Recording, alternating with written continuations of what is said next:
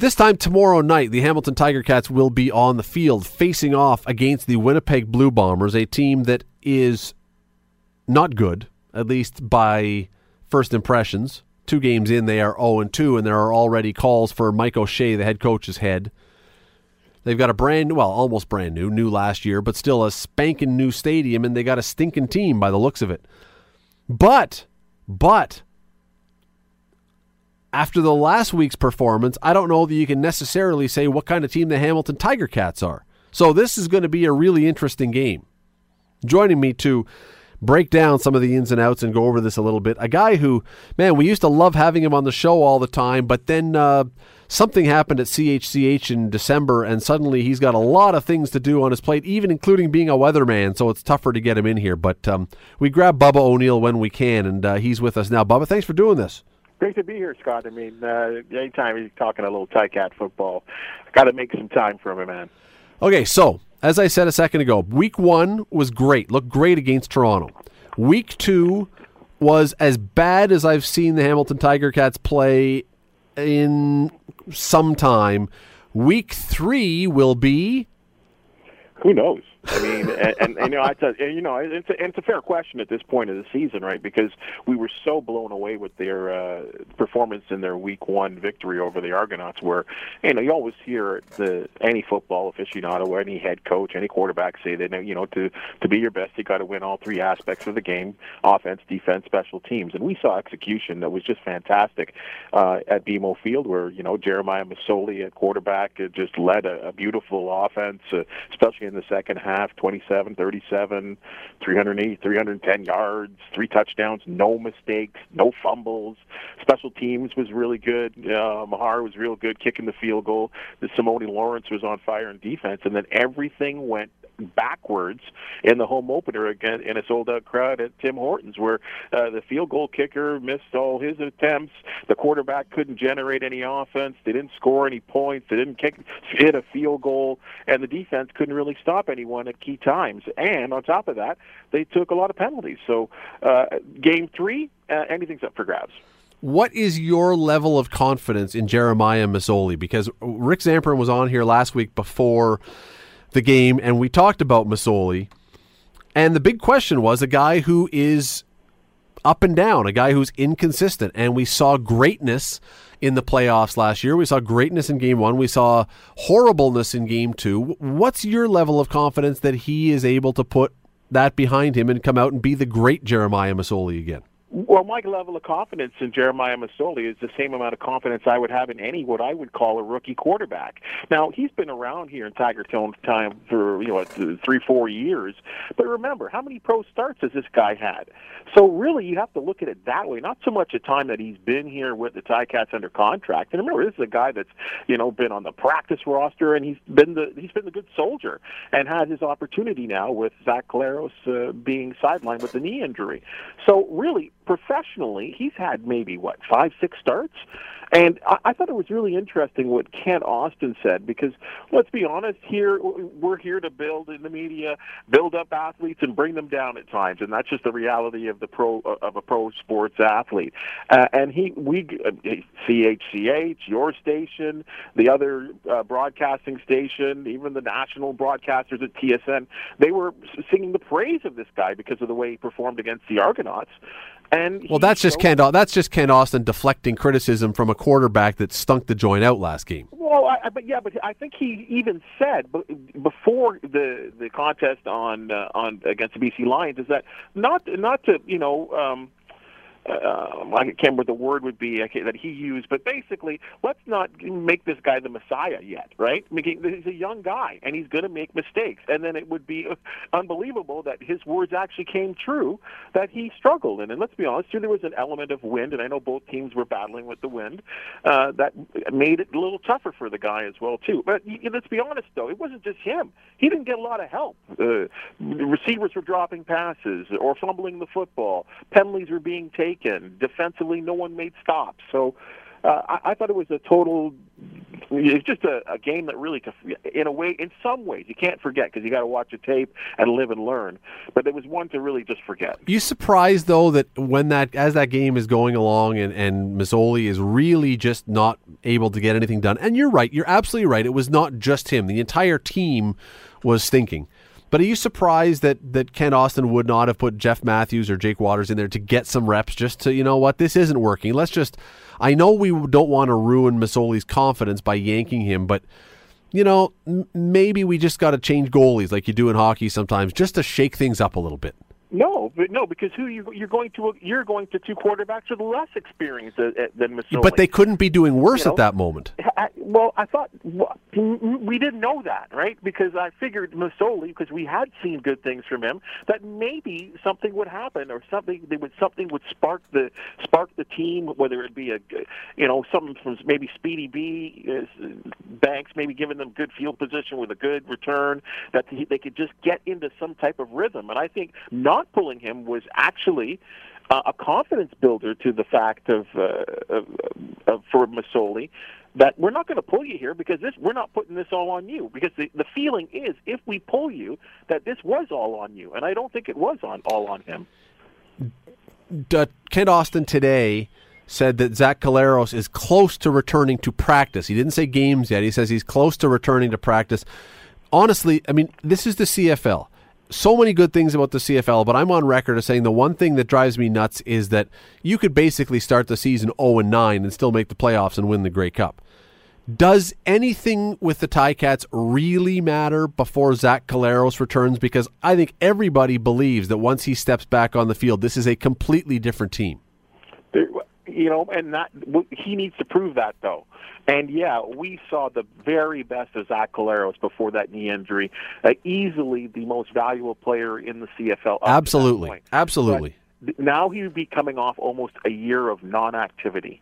And a guy just doesn't step in there and all of a sudden light it up. And if he does in the first game, you can be sure that in the second game he won't. There's a, there's still a lot of learning on Zach Collaros. He's still a young quarterback as well too. That's got to live and learn as well too through some experience. Uh, is he the best quarterback that the Ticats have? Is he the best option? Absolutely, he is. But I'm not really quite ready to anoint the Ticats as you know the greatest thing in the East right now uh, with Zach Collaros uh, in the lineup right now. There's some still learning for him to do, and he'll have to get his reps uh, in there because remember, I mean, he'll be coming in off a you know weeks and weeks of inactivity, and it's one thing to stand there on the sidelines and watch and and support the uh, your other guys and be a good teammate and do all those things, but once the bullets start flying, he's got to get back to game speed, and that's going to take a while. And I'll tell you this, I, I've been saying this to everyone that'll listen the Ottawa Red Blacks are for real. And Marcel Desjardins, the former one-time general manager uh, of the Hamilton Tiger Cats, made the shrewdest move in in off in the off season by get, bringing in Trevor Harris to to be a, a liver and a learner behind the likes of Henry Burris, who was the only quarterback that didn't get hurt at 40 years old last season, and now he's got the pinky finger and out for about four to six weeks. What was really interesting after last week's game, uh, and again, um, a lot of guys didn't play well. Geoff Tisdale, though, was particularly bad. Then he ends up getting released by the Tiger Cats after or early in the week. Was that was getting rid of him an honest move to get rid of a guy who looked to be overmatched by Kent Austin, or was that Austin flexing his muscles and sending a message to everyone else that listen, if you don't play well, you could be next? Well, I mean, they had some injuries to that position, and he's playing a real tough position, right? Like that outside corner position in this league, where you got to cover such wide spaces. I mean, that, that's a tough job, and he got a little singled out. I thought. I mean, not so much by Austin, by but, but by his performance. And, and oh, he got I picked mean, on. He got picked on in that game. Picked on, but this goes back to what I'm saying about Collaros, about a guy that hadn't really played in a little bit, and it's going to take him a while. Now, did they pull the trigger on him a little quicker than I thought? Yeah, probably. That, but that's just my opinion. But he also he suffered of penalties. He got beat deep. He got beat short. Oh, he had a uh, bad night. Yeah, he had, he had a real bad night in, in, right in front of his home crowd. And uh, if other guys are there and younger, they gave him a shot, and it just didn't work out. That's that's football. And uh, if they feel like I mean, I, I'm not there at practice to see every game or whatever the case is, or every practice. But if if Kent Austin's a pretty good, shrewd uh, evaluator of, of talent, and and I believe if he see some of the other younger guys that are probably ready to step in that position, maybe be a little bit more athletic, then they probably made the right choice. Because I'll be honest with you, I was really surprised to bring in a, I think, a, a plus 30 year old uh, defensive back who had some good years here in Hamilton earlier. Him and Joaquin Bradley, they were making, they were a great uh, uh, corner combo back in the day. But uh, I was surprised that he was even brought back here this game, I mean, we're game three into the season. No one's going to pretend that it's the most important game of the year. But I think there is a really an interesting note to this game, and that's what I touched on at the beginning. Mike O'Shea, the head coach of Winnipeg, is under serious fire in Winnipeg because his team didn't win last year, and they've started out 0 2, and they haven't looked very good. And then you've got the Ticats who played a stinker in front of their home crowd last week this that that to me makes this game really interesting because both sides, while it is anything but a must-win game, there is an awful lot just as far as getting momentum and getting confidence and getting going, riding on a good performance for both sides in this one. Sure, but I believe it's a bigger game for Winnipeg, no doubt. I mean, I, I still think, and I know you can't keep saying that. You know what? Hamilton's a good team; they'll turn it around. But I truly do believe in that. I don't believe that in Winnipeg right now. They've really disappointed me. They couldn't get anything going against Montreal in their home opener. They fell asleep for basically three quarters against this, the uh, Calgary Stampeders, and finally got Drew Willy got some things going in the fourth quarter. When really, I thought Calgary were playing a, a much more relaxed defense. But I can see why that coaches uh, why he's under pressure right now. They're playing in front of a, a brand new, a, relatively new stadium.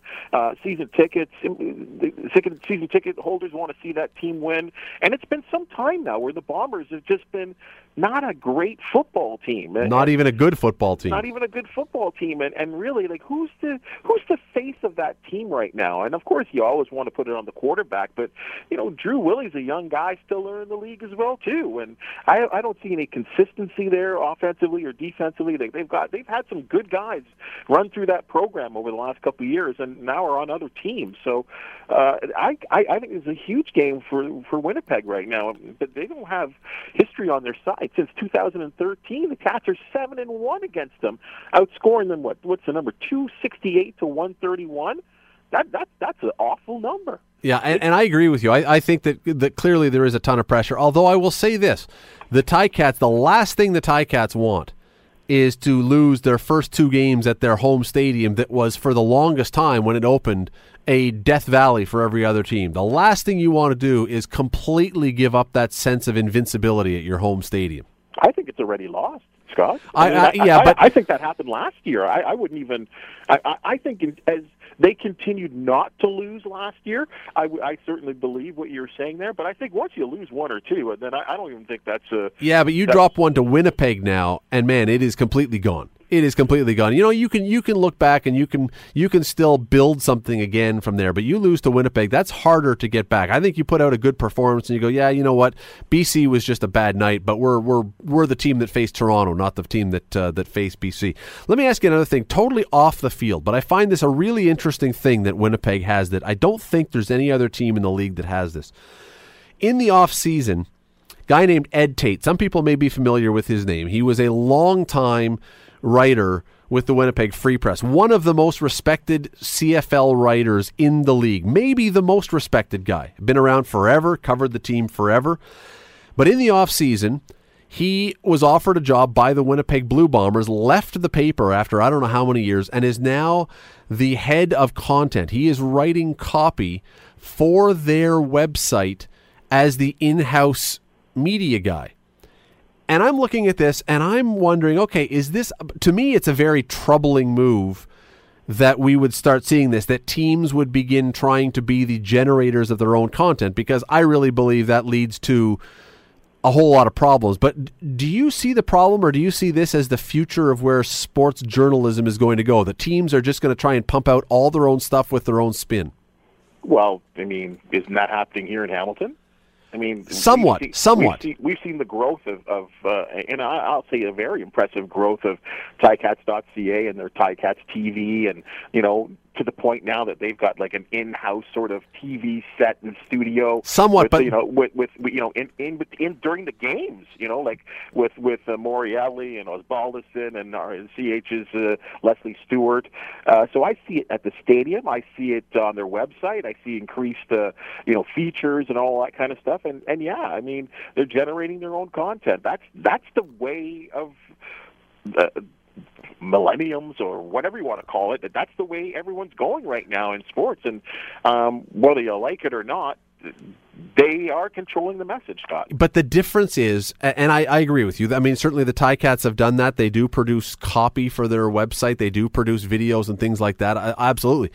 But to me, this was the first time that you had a well-established, well-known name brand actual journalist yeah. who made the jump and to try to lend it the kind of credibility. Because most people would say, well, listen, Ed Tait, and, and listen, Ed is a highly respected guy. I, I, have nothing, not a, one bad Absolutely. word to say about Ed Tait. Yep. And I don't believe that Ed would be the guy who would go to Winnipeg and start sucking from the Blue Bombers' teat to just say whatever they want to make it look good. I really believe that he will be honest, but boy, there are going to be people now who look and say, well, wait a second, can I now believe what I'm reading in a on a team's website, regardless of whose byline it is, if the team is paying this person. Well, I mean, hey, I mean, I, I, I, I don't even want to say because. Um, he, he's not a partner. He's now an employee of the team. Right. So yeah, you're right. So you're right. He doesn't.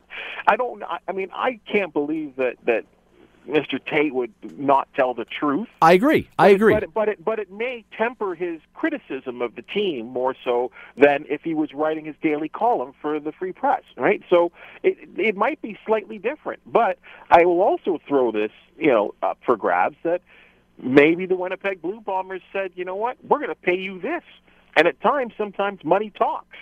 And I, I can't get into the head of what's happening here in Hamilton, where Drew Edwards does a tremendous job uh, writing on a daily basis for the paper that you work at as well too, and you participate as well too. But if the Tiger Cats say, "Hey, Drew, here's this check with this number on it, and we want you to be our guy," maybe he accepts.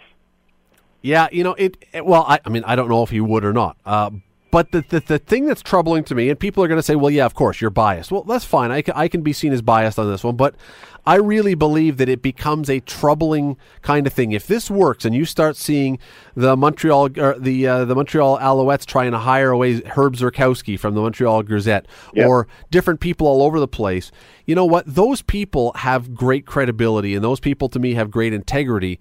But I think it as a reader, I think or as a viewer, you you can't help but wonder if they, as you say, are holding back on some of the criticism. I mean, if you if, if Winnipeg loses tomorrow and they go 0 and 3, and then they lose again the next week and go 0 and 4, traditionally, if you are in the newspaper business or you're in your position, you're going to have some pretty scalding things to say about that team. Absolutely. How vicious do you think the criticism is going to be on the Blue Bombers' own website? I would argue that it's not.